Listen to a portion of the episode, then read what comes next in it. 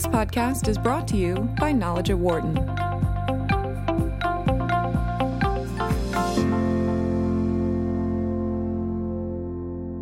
President Trump has announced the repeal of the DACA program, which allowed the children of illegal immigrants the opportunity to live here in the United States without concern of deportation. He has been critical of how the program was put into effect during the Obama administration, but the president put it in the lap of Congress now to bring forth a potential fix to the program, one that can pass through both houses. To discuss all of these issues surrounding DACA, we welcome in Sarah Paoletti, director of the Transnational Legal Clinic here at the University of Pennsylvania, and also Dan Berger, who's an immigration lawyer and partner in the firm of Curran and Berger in Massachusetts. Sarah, Dan, as always, great to have you back with us today. Thank you.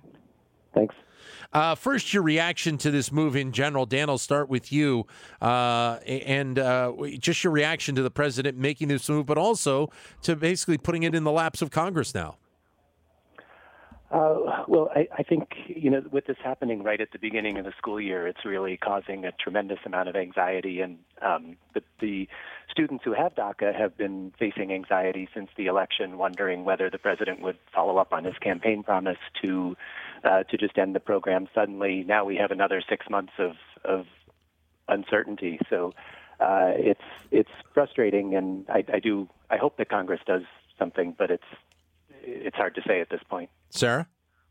Yeah, I will. I will add. I, I think many of us are are without words. Uh, I think the president's decision and the way he he executed his decision, the way he carried it out, uh, putting Sessions as the face of terminating DACA, uh, does reflect whether it's a, a, personal conflict that the president has about this or whether it is his recognition that the majority of the American people support DACA.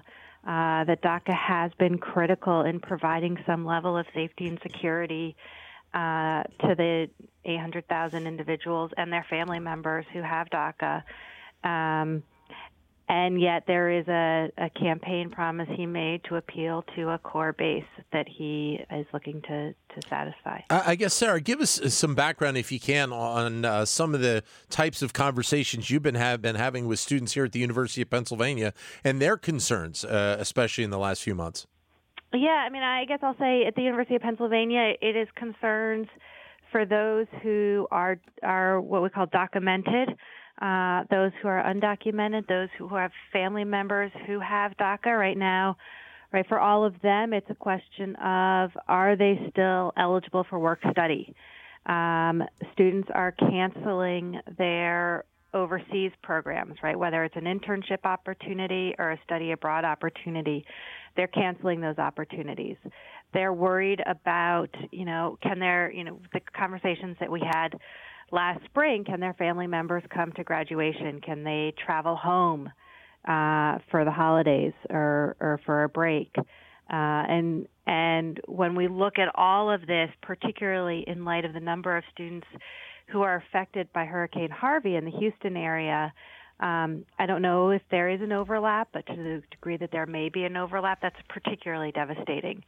Uh, and what we're hearing from staff and faculty is that the DACA students and, and individuals who are coming from communities um, who have uh, individuals who are DACA or who are undocumented, and their roommates and their friends and their classmates and their peers are all uh, under an extraordinary amount of stress, and this is really having a, a mental health impact on on all of them. What's interesting, uh, late last night, after uh, uh all of this uh, was said during the day, there were some comments by the president about the fact whether or not Congress actually does something with this, uh, that he would revisit the issue, Dan, and and I think that that kind of it, it brought a little more level of confusion to what is going on here right now. Absolutely, it's it's been you know this has been the pattern since um, since the elect or since the inauguration with the travel ban and un, uh, uncertainty about what what these programs mean. You know, just on Friday, uh, the president was asked, um, you know, should the, do the Dreamers have anything to worry about? And he said, no, I love them. And that was Friday. Um, and Yeah. then Monday, Jeff Sessions makes his announcement. And I, I was talking to the general counsel of a university right after watching Jeff Sessions give his talk, and it was so strong that there was no there was no sense that actually these students do have until October 5th to try, try to extend their work cards a bit. That there there there are there are nuances to the um, to the six months plan, and none of that was was given in Sessions' talk. So there's all these mixed messages coming from the administration, which again, as as Sarah pointed out, it can cause real. Um, real fear and anxiety among students. And, and Sarah, obviously, that this is something that if you go back a, a few years, uh, this has been in play in Congress uh, on a couple of different occasions. And, and realistically, if Congress would have, you know, been able to reach some sort of agreement a few years ago, we probably wouldn't be having these these conversations or this con- these concerns right now, would we? we would have different concerns. Okay. right? Yeah. Um, but no, that's right. I think that's right. Right. If Congress had been able to deal with this, and and you know, I think there are competing things going on, uh, not necessarily in the first iteration of the Dream Act, but certainly in the most recent discussions of the Dream Act. Uh, in light of overall comprehensive immigration reform during the Obama administration. And that is, I think, the immigrant advocacy community was conflicted as to whether or not they wanted to push through a, a DREAM Act independently or whether they thought that the DREAM Act could be a tool for accomplishing broader immigration reform. Right. Uh, now I think we're in a position where we can all safely say that it would be unlikely that we would see any comprehensive immigration reform in any positive direction. Uh, and so I think that to to move forward with a clean Dream Act uh, is is probably the way to go, uh, and and would accomplish some level of certainty. Again, it's important to recognize that there are a lot of people though who are going to fall outside the line.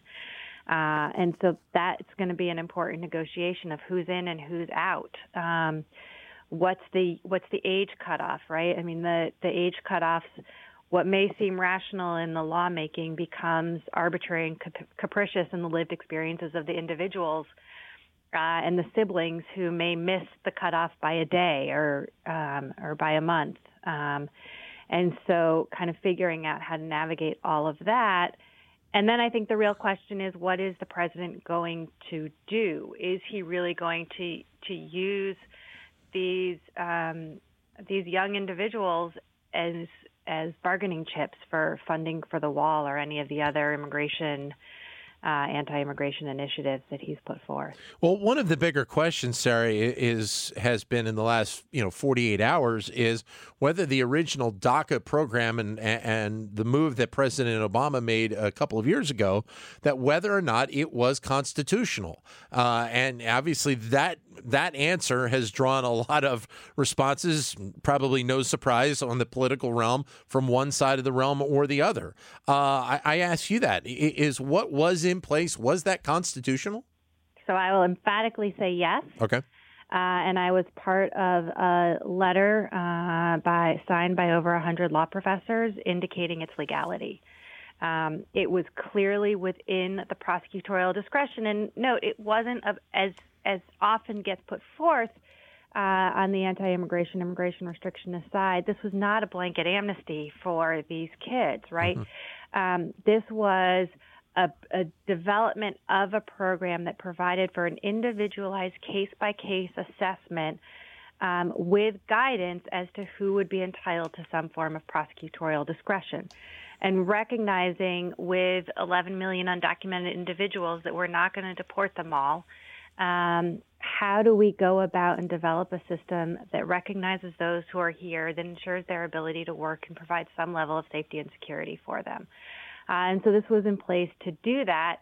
You know, I think these individuals were picked with the hope that, right, some point Congress could act to provide them with uh, more permanent status. Right. Uh, but in the meantime, recognizing that they were a priority for for some form of relief, how do we do that in a manner again individualized, one-on-one case assessment for prosecutorial discretion with guidance provided as to who should qualify and who shouldn't. Dan, was it constitutional? Uh, yes, and I thought that, that Sarah, thank you for that law professor letter. It was it was excellent. Um, the the, the idea of prosecutorial discretion, um, you know, applies even beyond DACA. What we're seeing right now are people who have been uh, getting stays, but basically somebody with a, a, a, deportation order, what we call a removal order, who has family here, long ties here, who's been getting a stay of deportation year after year, and now those people are are being uh, picked up, detained, and deported in, in many cases. And so what we're seeing, but there, there's not. Um, uh, under the Obama administration, there was a more organized sense of how prosecutorial discretion would be exercised, which I think is, is a good way to manage resources. And now, um, if you look at the president's executive orders from January, they make it clear that, that anyone they find who is undocumented will be uh, subject to removal regardless of, of the equities. And I think that's um, that's, a bad use of resources. Well, and, and obviously a lot has been discussed on a variety of different levels, Dan, uh, about the impact that a lot of these people uh, are having here in the United States. I mean, many of these were people that came here when they were seven, ten years of age, but are now uh, you know, quite a bit older, uh, and they are people that are contributing quite a bit to uh, our uh, American society, whether it be on the business perspective or or, or whatever. So, I mean, these these are people that are, and now all they have basically known is living here in the United States for the most part.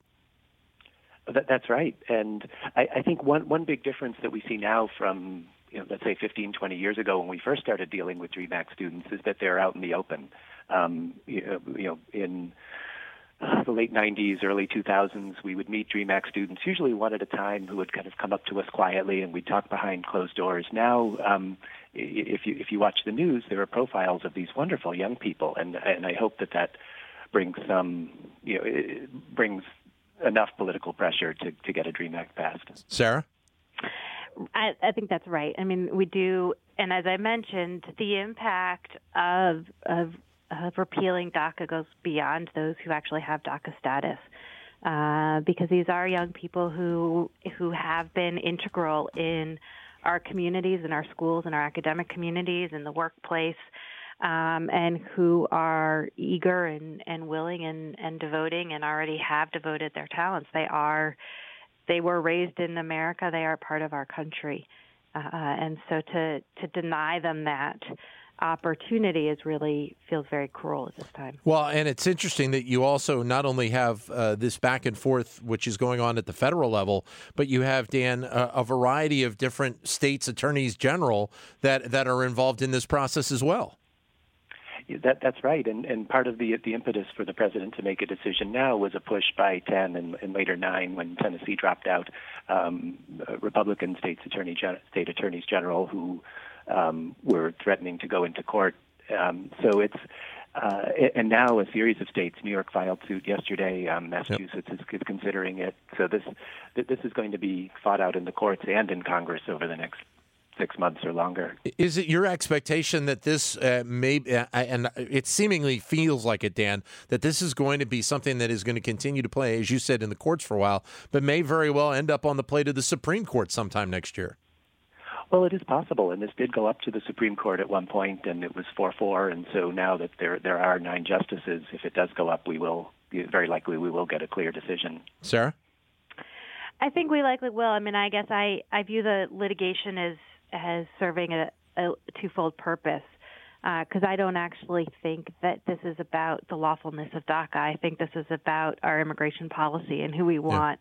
Yeah. Uh, and so I think the courts provide an important venue for having that debate and discussing and debating it uh, and raising issues. But I actually think that that this is a these are these are often very political questions and um, and the courts get to decide to, to a certain degree, right? To what degree is this based in uh, race-based animus, uh, national origin animus, uh, or is this, uh, you know, the the president the president's trying to have it both ways. The administration's trying to have it both ways in prosecutorial discretion, right? Right. We can exercise extreme prosecutorial discretion when we want to implement a, a refugee and Muslim ban. Uh, we cannot exercise that same prosecutorial discretion when we want to uh, grant relief to uh, a large number of individuals who, again, the American population by and large supports being here. Well, and, and just to pass on some uh, information, Democratic leadership have already had a press conference today, and uh, they have already called for an immediate vote on the Dream Act. So it seems like Congress understands how important this is, and that they need to they need to address this first. And seemingly, Sarah, they're they're putting this at the top of their list, past all the other agenda items that uh, that are put forth on them right now. Well, it's an important moment, and I think they recognize that that if if this is going to if they are going to achieve sort of positive change and and and get this legislation passed um, they need to seize on this moment. They are they are seeing the backlash and the and the overwhelming support, even within the Republican Party for for DACA. Uh, and so I think now is an important time to to seize on that and not let it get bogged down uh, with other pieces of legislation and other initiatives. Dan. I, I agree, and uh, just I, I think it was about ten days ago that uh, there was an, an effort to try to do a discharge petition, which is basically where the minority party pushes a bill to get to get a floor vote in the House. Yeah. Um, and it, it came close. I think it was about ten or it got obviously all the Democratic votes. A certain number of Republican uh, Republicans said they would support this, and I think they were about ten or twelve votes short, which would be all Republican votes. So with the efforts that are being made now and and the press after DACA, it's I, I wonder if it's possible, especially since Paul Ryan did speak out last week in well, favor and, of, of, Dreamers. And, and, you have had uh, several Republican representatives, senators that have have you know done exactly like that with Paul Ryan. They have come out, they have made their statements in support of Dreamers. So I mean, you could very well see some sort of resolution to this. I, I think in, in fairly quick fashion, Dan. Um, it, it's it's possible. I hope. I think everybody who's tried to predict politics the last year has you know, um, true. Yes, their peril. But but I agree, and I think the, the, other point I just wanted to make as a footnote to what Sarah was saying. Um, you know, we're, we're, talking about the dreamers, of course, but um, th- there is the the collateral issues of their families um, under the new uh, the new enforcement regime, um, anyone who is undocumented is is at risk. So that right. not only the dreamers if DACA goes away, but it is now their their parents and many of the many of the uh, dreamers took a leap of faith, filed for DACA in 2012 or after, um, often using their home address. So there there is some. You know, there is real fear for what will happen to family members. There's also a, a sadness and a concern for the for the younger siblings who now won't be able to um, to, to have DACA or, or, believe they won't be able to have DACA to go to college or to move on with their education. And that's part of the concern that we've seen in the last uh, 10 days or so as well down in Houston with a lot of the families that may be uh, undocumented immigrants who you know may have lost homes uh, because of Hurricane Harvey, and they have fear of coming forward because of the potential of of them being uh, being marked uh, as somebody that probably you know could be removed from the United States. Dan. That's right, absolutely, and and I think again one of the uh, one of the points in the executive order is that uh, discretion is is really being taken away. We saw this even with something. I I mean, DACA is a, is a very sympathetic program. There was also an international entrepreneur rule that was supposed to start in July, basically uh, to allow maybe 2,000 um, entrepreneurs who had received significant venture capital funding or other funding um, to be able to have a chance to be in the U.S. to, to build a business. And that was scrapped as because it, is considered discretionary, and this administration um, does not feel as if it wants to exercise discretion on behalf of immigrants.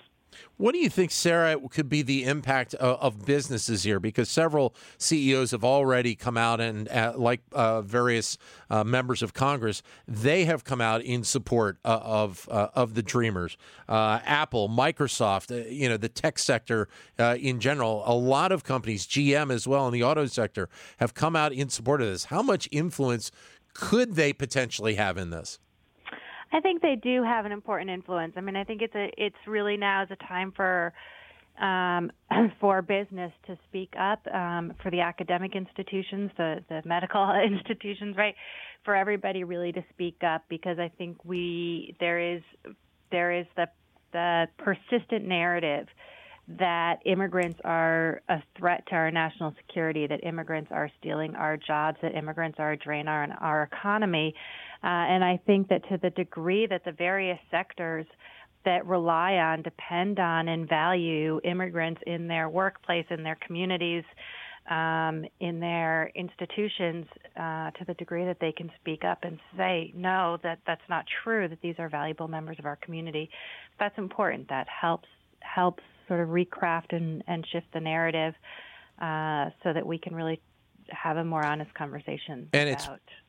I'm sorry. Finish up, Sarah. I'm sorry. No, just so we can have a more honest conversation about about what our priorities are in terms of immigration. And it's been one of the questions that that has also been discussed here uh, recently, Dan, about you know how the makeup of some sectors of business really lay out right now, and the fact that uh, some of the jobs uh, are ones that that immigrants uh, have fit in perfectly for. They have uh, they have graciously taken these jobs, and they have been considered jobs that that maybe some American citizens would not take. So a lot of businesses have concern that they are going to be losing vital members uh, of their uh, of their businesses here in the next few months. Well, well, exactly, and it's not only the 800,000 people who have DACA, because many of them are no longer students. They're Yeah. they're literally doctors and uh, working at the companies you just mentioned. Um, but but there are also the other immigrants, and I think it, it, it, politically, it's it's interesting and and and probably a good thing that that the the focus of of the argument now is on this group of Dream Act students who are really squeaky clean. The Obama administration made it made a very strong effort to make sure that there is no, not even a minor criminal issue will will allow somebody to qualify for DACA. Um, and so that that's the that that's the argument. Um, they're the poster children for uh, immigration reform. But but you're absolutely right. And I think um, it was a few weeks ago that um, Senator Jeff Flake said that. Uh, in, in talking about the president's plan, RAISE Act, the president's plan to cut legal immigration in half and and all, limit it to people who spoke English and who had higher degrees. Um, he said, well, you know, the, the skills that we value in this country are hard work, um, and that that's and, um, and there are absolutely industries that will suffer if if uh, immigrants can't continue to, to do jobs. Speaking of President Obama, Sarah, uh, he has been, for the most part, since he left office, relatively quiet on a lot of things that have uh, that have occurred in the country since. This was not one of them. He he came out and made a statement about this move by President Trump. I, I guess to you, it's probably not a surprise that this was something that, that President Obama responded to. Right. I mean, I think this was a policy that went through, uh, to borrow a term from this administration, extreme vetting uh, within yeah. the White House, within the Justice Department, uh, and and honestly, it it faced some criticism um, from the Dreamers themselves, from the DACA students themselves, and their community members that this was this was a temporary move, right? This was not a permanent solution. Right. Uh, with the recognition that you know at some point it, it could be taken away, and that's where we are now. And I think. Um, I think Obama, uh, President Obama recognizes the leap of faith that individuals made in coming forward and participating in this program. He strongly believes in its legality and constitutionality based on the vetting that it went through within the White House and within the Justice Department uh, and and within Homeland Security, uh, and and believes in, in not only in the program but believes in the individuals who have stepped forward to be a part of it. Dan. I, I agree. I mean, when when President Obama announced uh, DACA, he uh, he said that these these DACA students are really the same as my two children, my two daughters, um, except for their country of birth. They are they are American, and that statement is um, very different from what we're hearing now. Great to have you both back with us. Thank you, Dan. Thank you, Sarah. All the best. Thank you. Thank you. Thank you. Sarah Paoletti from the Transnational Legal Clinic here at the University of Pennsylvania. Dan Berger, immigration lawyer and partner in the firm of Curran and Berger, based in Massachusetts. For more insight from Knowledge at Wharton, please visit knowledge.wharton.upenn.edu.